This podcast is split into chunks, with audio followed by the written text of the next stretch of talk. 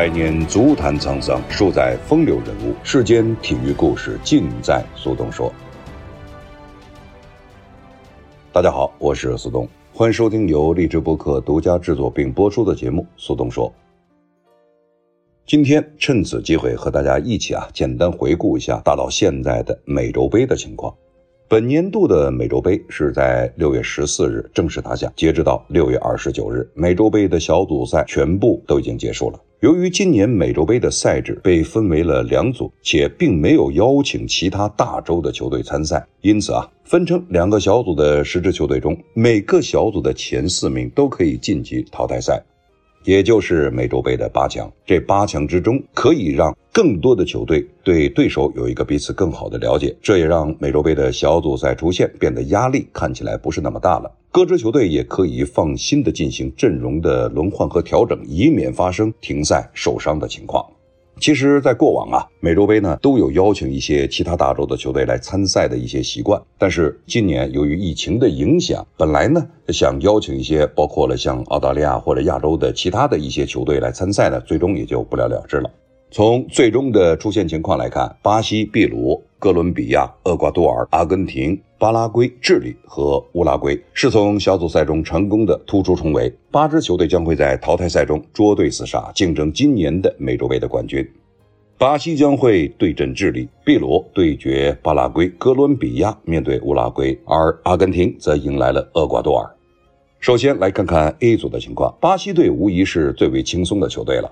三胜一平，带着不败精神晋级了淘汰赛之中。其实，在打完了前两轮，巴西就已经锁定了一个晋级的名额。随后的两场比赛，巴西他们更多的进行了球员的轮换和调整。毕竟，在这个小组中，巴西是独一档的存在。美洲杯首战对阵遭遇了大面积新冠感染的委内瑞拉，巴西是三比零兵不血刃的取胜。马尔基尼奥斯、内马尔和巴博萨各入一球，全场比赛的关键数据，巴西都是占据着压倒性的优势。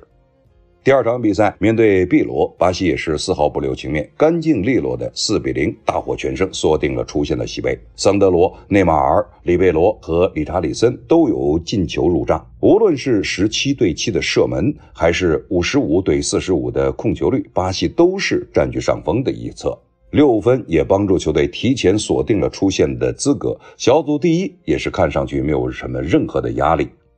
而第三场比赛，原以为能够继续轻松取胜的巴西队，差点啊马失前蹄。进行了部分轮换的巴西，在第九分钟就被哥伦比亚的路易斯·迪亚斯攻入一球。菲尔米诺到了第七十七分钟才帮助球队扳平比分，但在比赛中其实也是出现了一定的争议。菲尔米诺的进球之中，裁判碰到了皮球，导致了争议的产生，而这一点呢，也引起了哥伦比亚的不满，足协更是发布公告，要求当值裁判禁赛。最终伤停补时，到了第九分钟，巴西啊才由卡塞米罗完成绝杀，成功的取得了三连胜。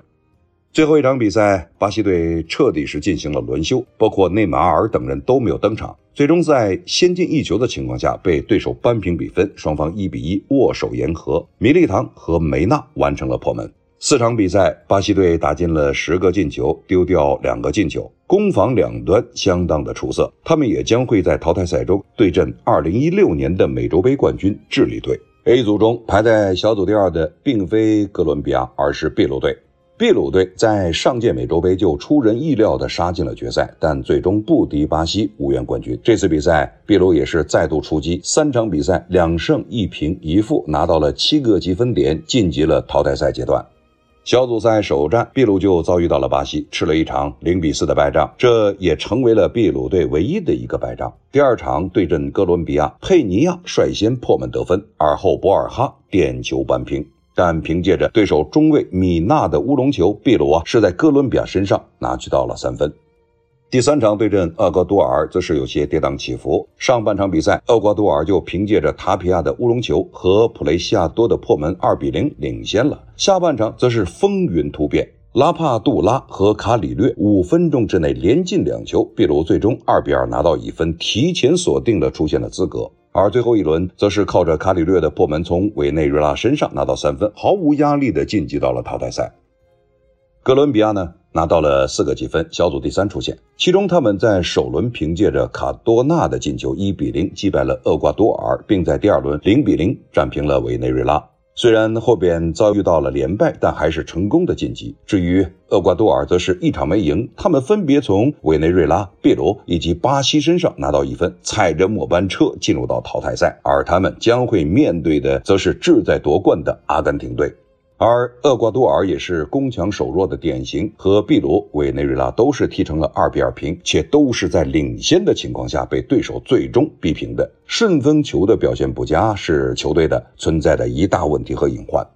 从问题上来看呢，巴西队的主要问题是球队的这些球员心态可能有些过于放松了。场面上，巴西队在这个小组中是占据了绝对的优势，因此球员们在场上的发挥多少有些松散。尤其是在进球和提前出线之后，容易出现轻视对手的情况，这也和自身实力强大当然有很大关系。在进入淘汰赛之后，巴西也需要重新的紧张起来，以百分之一百的态度来面对每一场比赛，以防出现意外输球的情况。对阵哥伦比亚可就是最好的例子了。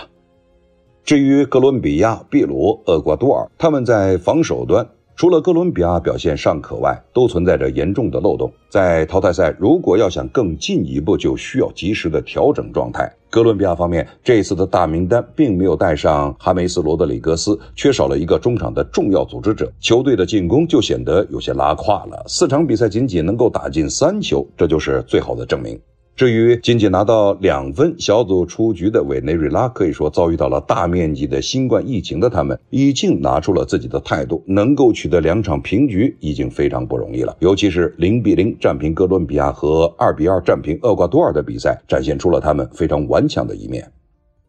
那么在除了这些比赛之外啊，我们再看看这个疫情啊，对美洲杯确实是有比较大的影响。美洲杯进行之中啊，这个新冠疫情它的这个情况是颇为严重的。在揭幕战巴西和委内瑞拉的比赛打响之前，就出现了委内瑞拉队内球员及工作人员多达十二名球员感染新冠病毒的情况，而且就巴西这个国家来说。累计死亡病例是超过了四十八万。委内瑞拉在多人感染之后，是直接征调了多达十五名球员来到了国家队，其中感染的就包括了队长来自意甲的林孔，这也导致了球队实力受到了巨大的折损。凭借着前两场比赛的破门得分，内马尔的国家队进球数字也到了六十八球，距离打破贝利所保持的南美洲国家队进球纪录也是越来越近了。贝利的进球纪录是七十七球，紧随其后的是阿根廷球王梅西，他代表阿根廷国家队打进了七十五个进球，而内马尔则是完成了六十八个进球，距离贝利仅差九个球的差距。在一百零八场的国家队比赛中，内马尔是高效的完成了六十八球、四十八次助攻，场均就能够制造超过一个进球。本届美洲杯的首球则是马尔基尼奥斯，上届的首球同样是巴西制造，来自库蒂尼奥。在伤病情况之中啊，马竞的中卫费利佩则是因为膝盖的伤病而退出了美洲杯。而秘鲁队方面呢，队长加莱塞成为了球队历史上美洲杯出场最多的门将，达到了十九次。他也作为主力参加了二零一五、二零一六、二零一九以及二零二一年的美洲杯赛事。而哥伦比亚方面呢，落选名单的杰罗也是现身美国观看棒球比赛。而由于与巴西比赛中的一次争议判罚，当值主裁判的妻子是接到了死亡威胁的电话。厄瓜多尔方面，球队的小将。因卡皮耶是受到了马竞以及拜仁两大豪门的关注。根据知名记者斯基拉的消息，马竞已经和他所在的俱乐部列塔斯展开了谈判。目前，十九岁的他在三场小组赛中全部首发，并且打满全场。除了马竞和拜仁之外，包括了拉齐奥、巴黎、米兰以及贝蒂斯都在关注着这位十九岁的中后卫。在对阵巴西的一比一之后，厄瓜多尔主帅阿尔法罗则是在赛后鼓励巴西主帅蒂特。在赛后握手时，他对蒂特说：“请您留步，您会成为世界冠军，请您记住我向您说的话，你可以让他更有价值。”作为一名阿根廷主帅，他这样的做法也引来了国内媒体的不满。阿根廷的 U 二三主帅更是表示，他这样就是胡说八道。那么再说说疫情相关的消息啊，据报道称呢，在六月二十二日，国家队代表团及美洲杯工作人员中就已经有一百四十人确诊新冠，其中国家队的代表团包括四十二人，美洲杯官员、裁判以及工作人员中包括了九十七名病例，还有一位则是来自南美足球联合会的工作人员，因此美洲杯也对于球员的新冠检测进行了强化。所有比赛人员必须在每场比赛前四十八小时之内接受新冠病毒的检测。刚才啊，大概说了一下 A 组的比赛情况以及他们的即时新闻。我们现在再来看看 B 组的情况。在 B 组的比赛中呢，阿根廷是以小组第一出线，志在夺冠的阿根廷也必须要拿出足够的出色表现。此外，巴拉圭、乌拉圭和智利也依次晋级。最惨的则是玻利维亚，一分未得的他们带着四连败，凄惨的止步了美洲杯小组赛阶段。B 组相对于 A 组前四名的球队啊，实力更加的接近，比赛显得也就更加的紧张激烈。整个小组赛下来都没有产生超过两球的大胜，进球更是寥寥无几。毕竟阿根廷、乌拉圭、智利这可都是南美的老牌劲旅，也都有过夺冠的历史，所以这个组在名次上的竞争也是更为的惨烈。先来看看阿根廷的情况，最终呢，他们虽然拿到了十个积分，和巴西同分小组第一出线，但是阿根廷的表现和晋级的道路看起来也就没有巴西那样的轻松写意了。相较于巴西，阿根廷在第一场就遭遇了困难。首场比赛，阿根廷碰上了老对手智利队。要知道，智利近年来啊，曾经两次让阿根廷饮恨美洲杯的决赛，而且两次可都是点球大战，可以说是仇人相见。上半场，阿根廷就展开了攻势，但双方的确过于了解彼此，没有太多的试探。阿根廷也获得了多次的机会，并且在三十二分钟依靠梅西的任意球，直接破门洞穿了布拉沃的世之冠。本想收获一场大胜的阿根廷，却在下半场出现了问题。比达尔制造点球，虽然主罚被扑出，但巴尔加斯跟上的头球补射破网，也帮助智利队成功扳平比分，并最终拿到一场平局。全场轰出十八次射门的阿根廷，最终还是没有能够跨过智利，尤其是在对手年龄偏大且缺少桑切斯的情况下，劳塔罗和冈萨雷斯上半场错过的机会，现在看起来也就更加可惜。第二场比赛，阿根廷面对实力同样强劲的对手乌拉圭。全场比赛，阿根廷虽然在控球率上占据着劣势，却打出了多次有威胁的进攻。全场九次射门，六次射正，而乌拉圭则是四次射门，零次射正。出色的防守表现也帮助阿根廷笑到了最后。梅西助攻罗德里格斯在上半场第十二分钟就打入了全场唯一的一个进球，阿根廷也成功的一比零收获了三分。开玩笑说呢，就是好像阿根廷现在这样的球队，根据前两场的情况，必须把球权交出去，似乎自己才能够保证三个积分点。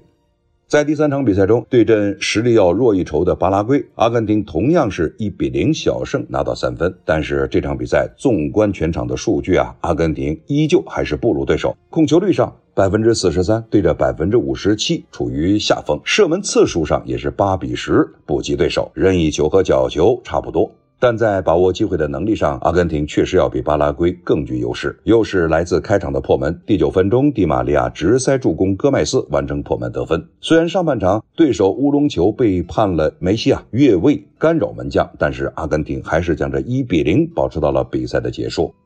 那么，根据前两场的情况来看，第一场比赛我占据着场上的优势，我控球率呢也高于你，但是呢，最终还是没有能够击败对手智利。而第二场、第三场控球率不如对手，而且射门次数也不及对手，但都拿到了比赛的胜利。那这种比赛呢，其实在阿根廷过往是屡见不鲜，但是近些年由于有梅西，所以说人们对于阿根廷的期望都是非常高。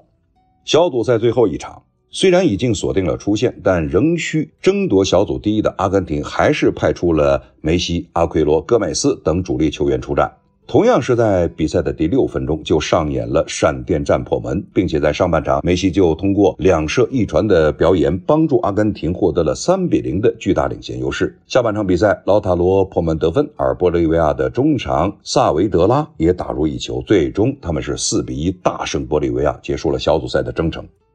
纵观四场比赛，虽然三胜一平不败出现，但阿根廷的问题现在看起来呢也比较明显，那就是把握机会的能力看起来不是那么令人满意。球队总能够在比赛刚刚开始不久完成破门，但进球却不多。尤其是对智利的比赛，反映出啊阿根廷的把握机会能力着实有限，进球数是最好的证明。除了和玻利维亚的末轮比赛打入四球，其他场次中，即便是在射门和射正多于对手的情况下，也无法打进超过一球。这样的状态，如果面对更强的球队，尤其是直接竞争对手巴西，要想夺冠就显得看起来比较困难。虽然球队的防守看起来做得不错，但对手乌拉圭状态属实低迷，再加上巴拉圭本身就是以守强攻弱的队伍，所以说，因此阿根廷防线的韧性仍然需要强敌来检验。球队想要问鼎美洲杯，就必须加强自己的得分效率才行，否则是非常困难。乌拉圭呢，则是收获了最终的小组第二名，他们在最后一场比赛中击败了已经锁定前三出线的巴拉圭，来到了第二的位置。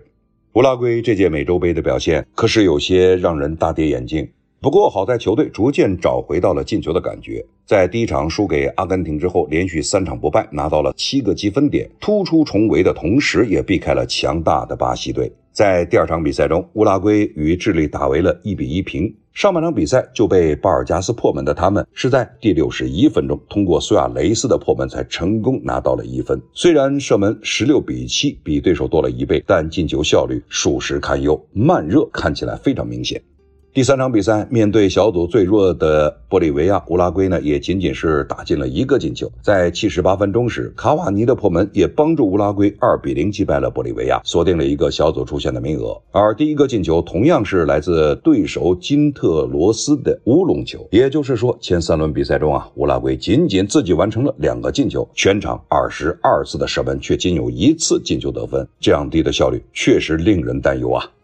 而最后一场面对的是无欲无求的巴拉圭，卡瓦尼在上半场依靠一次点球的机会打破了僵局，最后也仅仅是以一比零的比分击败了巴拉圭。全场十余次射门，仅仅通过点球打破僵局，进攻效率属实堪忧。乌拉圭在小组赛中暴露出的问题非常明显，超过五十次的射门，仅有不到二十次射正，且仅仅有三个进球。球队把握机会的能力甚至比阿根廷还要糟糕。坐拥两大神锋卡瓦尼和苏亚雷斯的乌拉圭，却丝毫找不到进球的感觉。淘汰赛对阵 B 组，防守仅次于巴西的哥伦比亚，能否把握机会完成破门，对于两位神锋来说可是最大的课题。毕竟苏亚雷斯至今只在本届美洲杯打入一球，虽然防守端做的还算是不错，但进攻端如此疲软的发挥，要想走到最后，仍需要做出很大的努力。末轮输球的巴拉圭还是获得了小组第三。他们在第三轮比赛二比零击败了智利队，打出了一个小小的冷门。毕竟从实力和经验，还是智利占据着一定的优势。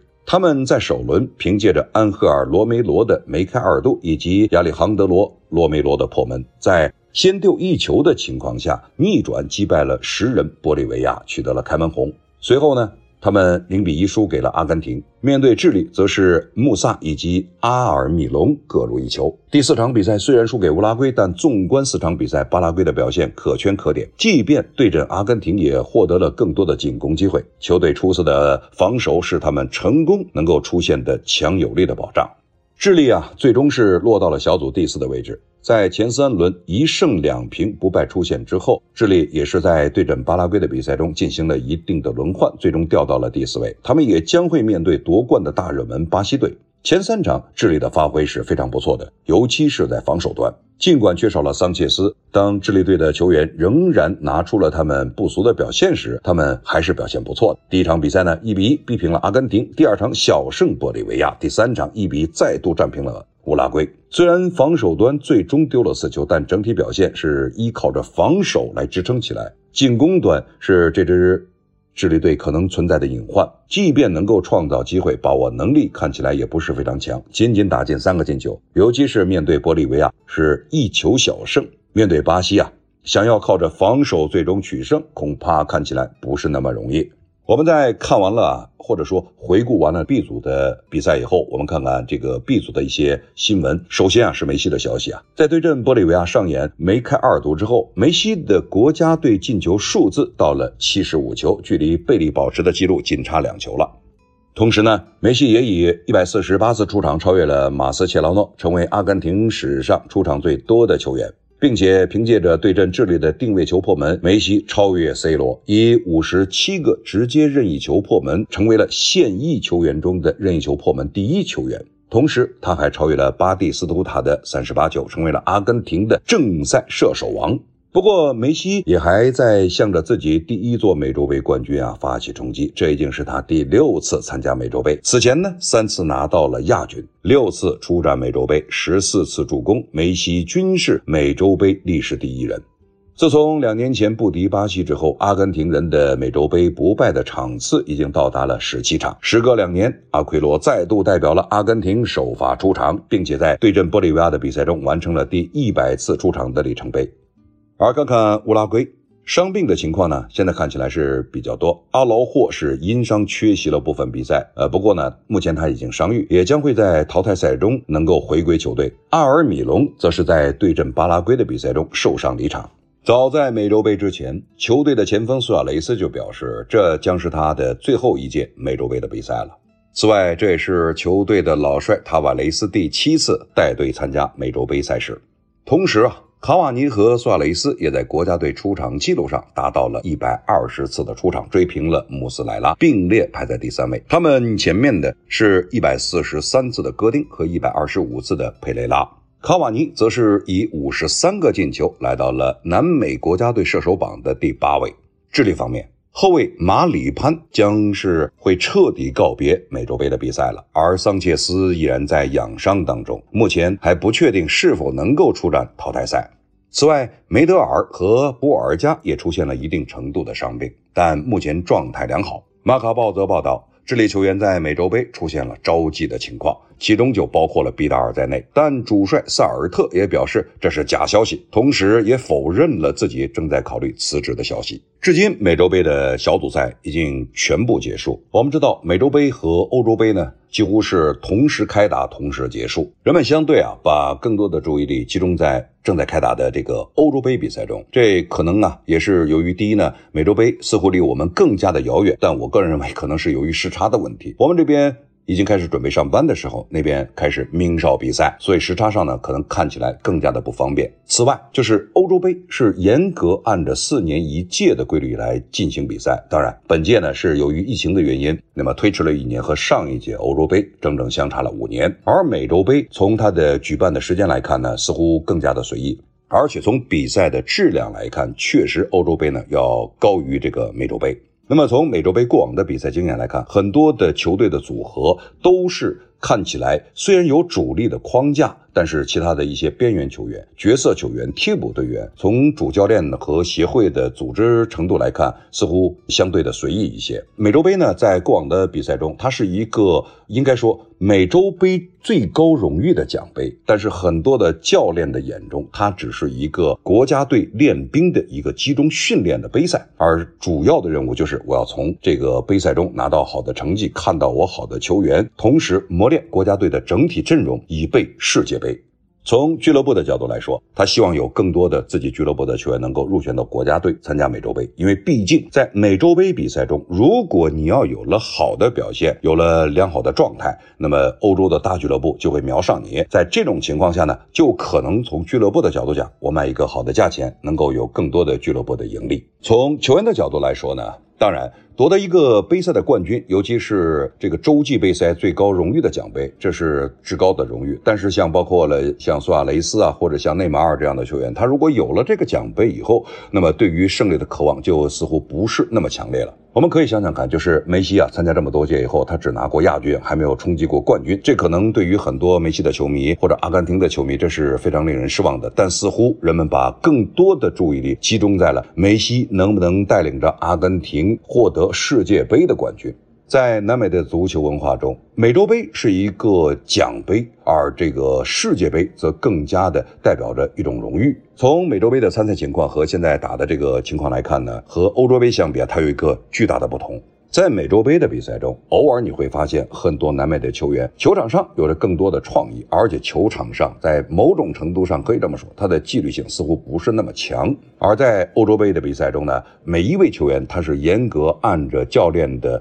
战术要求来进行比赛。我记得在很多年以前，在谈到这个美洲杯的比赛中呢，阿根廷的媒体、乌拉圭的媒体，包括了巴西的媒体，都在说，每一支球队参加美洲杯的目的是不一样的，有些是拿冠军的，有些是为了证明球员才华的，而有些是通过美洲杯做一个跳板去找更大的俱乐部，他们的目标不应该是在南美洲，而是在欧洲。所以说呢，每一届的欧洲杯虽然看起来非常的热闹，但是呢，在实际上的比赛中，那些名不见经传的一些出色球员，反而是更多球探关注的要点。而那些已经成名的球员，包括了刚才提到的苏亚雷斯、卡瓦尼、呃梅西，当然也包括在内，呃还有内马尔，他们似乎都不是球探要看的人，而是看看这个球队中还有没有其他的球员能够在这样的比赛中露出头角，让其他的欧洲大俱乐部能够相中。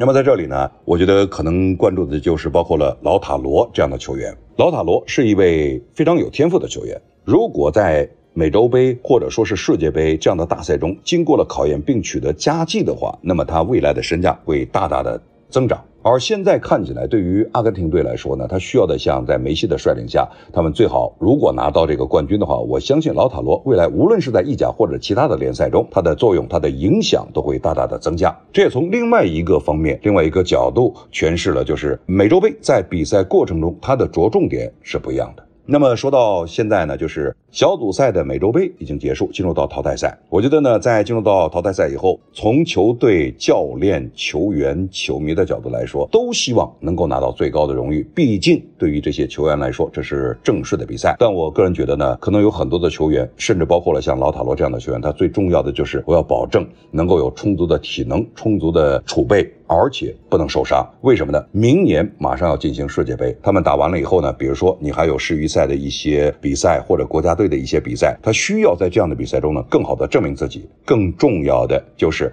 打完了美洲杯以后，你的休息时间其实并不长，马上要进行下一赛季的欧洲联赛。所以说呢，对于现在的很多美洲杯的参赛球员来说，荣誉是一方面，但可能呢，联赛是他的重中之重。这可能和现在正在进行的欧洲杯来说呢，是最大的不同。美洲杯在进行结束以后呢，可能我们将会看到，呃，或者是一个新的冠军，或者说是以前的老牌冠军。但我相信，可能人们记住的更多的是球员，而不是球队。这里是荔枝播客独家制作播出的苏东说，感谢各位收听，我们下次节目再见。